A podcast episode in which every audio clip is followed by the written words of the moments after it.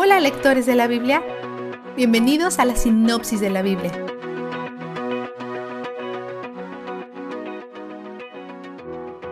Hombres provenientes de Jerusalén vienen a Antioquia a enseñar acerca de la circuncisión, provocando caos otra vez. Pablo y Bernabé van a Jerusalén con la esperanza de parar este desacuerdo de una vez por todas. Los fariseos están detrás de todo esto a pesar que también son seguidores de Cristo. Mientras están discutiendo, Pedro dice, ¿se recuerdan cuando Dios me usó a mí, que soy judío, para predicarle a los gentiles? Y esas personas recibieron el Espíritu Santo sin circuncidarse. Dios no hace ninguna diferencia entre nosotros. Cuando ustedes les dicen que Él requiere que se circunciden, están poniéndoles un peso que nadie puede cargar. Y además están poniendo a Dios a prueba. Él fue bastante claro. Todos los que obtienen la salvación son salvos únicamente por su gracia, no por seguir cumpliendo con la ley. Después de esto, Santiago dice, Simeón reportó lo mismo que Pedro, pero esto no es una idea nueva. Amós profetizó que esto sucedería hace 800 años. Dios llama a los gentiles por su nombre y su relación con Dios está intacta. Así que solo preocupémonos por las cosas que interrumpen la armonía de nuestra relación. Nuestro código de conducta debe estar enfocado en crear unidad en la familia de Cristo. Averigüemos cómo hacer eso. Ellos hicieron una reunión llamada el Concilio de Jerusalén para decidir qué van a requerir a los gentiles. Esta lista no es para obtener la salvación, más bien es una lista que ayudaría a que hayan menos confusiones para cuando la iglesia se llene con personas de diferentes culturas. Ellos enumeraron los asuntos no negociables, comer cosas sacrificadas u ofrecidas a ídolos, comer sangre, comer animales estrangulados y la inmoralidad sexual. Las culturas de los gentiles hacen estas cosas y algunas veces hasta las hacen para adorar. Así que es importante dejar de hacerlas. Los nuevos convertidos únicamente deben desechar las cosas de su cultura que entran en conflicto con Cristo y la unidad de su cuerpo. Y la única cultura que ellos deben adoptar es la cultura de Cristo y su reino, no la del judaísmo. El Espíritu Santo no nos transforma en seres idénticos, Él nos unifica y cuando la iglesia lee esta carta del concilio de Jerusalén, se quedan asombrados. Pablo y Bernabé planean ir a visitar las iglesias a las que fueron en su primer viaje.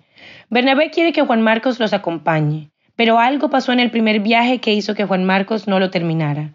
Así que Pablo ya no le tiene confianza y se niega a viajar con él. Aún así, Dios usa esta división para crear más viajes misioneros. En Listra, Pablo y Silas conocen a Timoteo, quien resulta ser mitad judío y mitad griego. Pablo lo invita a que se una a ellos y hace que se circuncide. Pablo sabe que Timoteo va a predicar a los judíos que rechazan a las personas que no están circuncidadas. Así que Pablo se está adelantando a los hechos para que no exista algo que pueda desacreditar el mensaje de Timoteo. Todos sus pasos están dirigidos cuidadosamente por el Espíritu Santo y visiones. En Filipos conocen a Lidia y Dios abre su corazón para poner atención a lo que dice Pablo. Dios hace que se interese y sea receptiva al mensaje, lo que produce un efecto dominó en su familia. Todos se bautizan ese mismo día. Una joven poseída, que además es esclava de los poderes del demonio que la posee, interrumpe su mensaje gritando que ellos sirven al Dios soberano. Para una comunidad de personas que no conocen quién es Yahvé, esto casi suena a que ellos adoran a Zeus. Pablo le ordena al demonio que salga de ella. Luego los amos de la joven los arrestan y los acusan de alterar la paz. Los golpean y los meten a la cárcel. Pero ni siquiera desperdician su sentencia de prisión. Cuando un terremoto abre las puertas, los prisioneros están tan cautivados por su mensaje que se quedan allí. El carcelero entra en pánico pensando que todos escaparon, pero Pablo lo tranquiliza. Cuando el carcelero pregunta cómo puede ser salvo, ellos le contestan, cree en el Señor Jesús.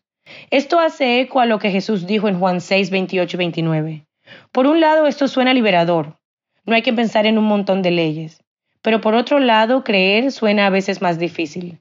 ¿Alguna vez has intentado convencerte a ti mismo de creer algo? Afortunadamente Dios abre los corazones para que crean, así como lo hizo con Lidia.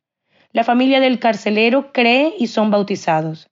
Luego Pablo y Silas regresan a la prisión. Ellos sacrificaron su libertad por la vida del carcelero. Él hubiera sido asesinado si hubieran desaparecido. Luego de eso, el magistrado libera y hasta les pide perdón. Ahora el vistazo de Dios. Dios limpia nuestro corazón a través de la fe. Él usa la fe así como el joyero usa el horno. Es como el fuego purificador que desinfecta nuestros corazones y nos refina. La presencia de una fe inclinada hacia Dios en tu corazón saca todo lo que se necesita ir. Gracias a Dios. Él es el agente activo que hace eso y Él es donde el júbilo está. La sinopsis de la Biblia es presentada a ustedes gracias a D-Group, estudios bíblicos y de discipulado que se reúnen en iglesias y hogares alrededor del mundo cada semana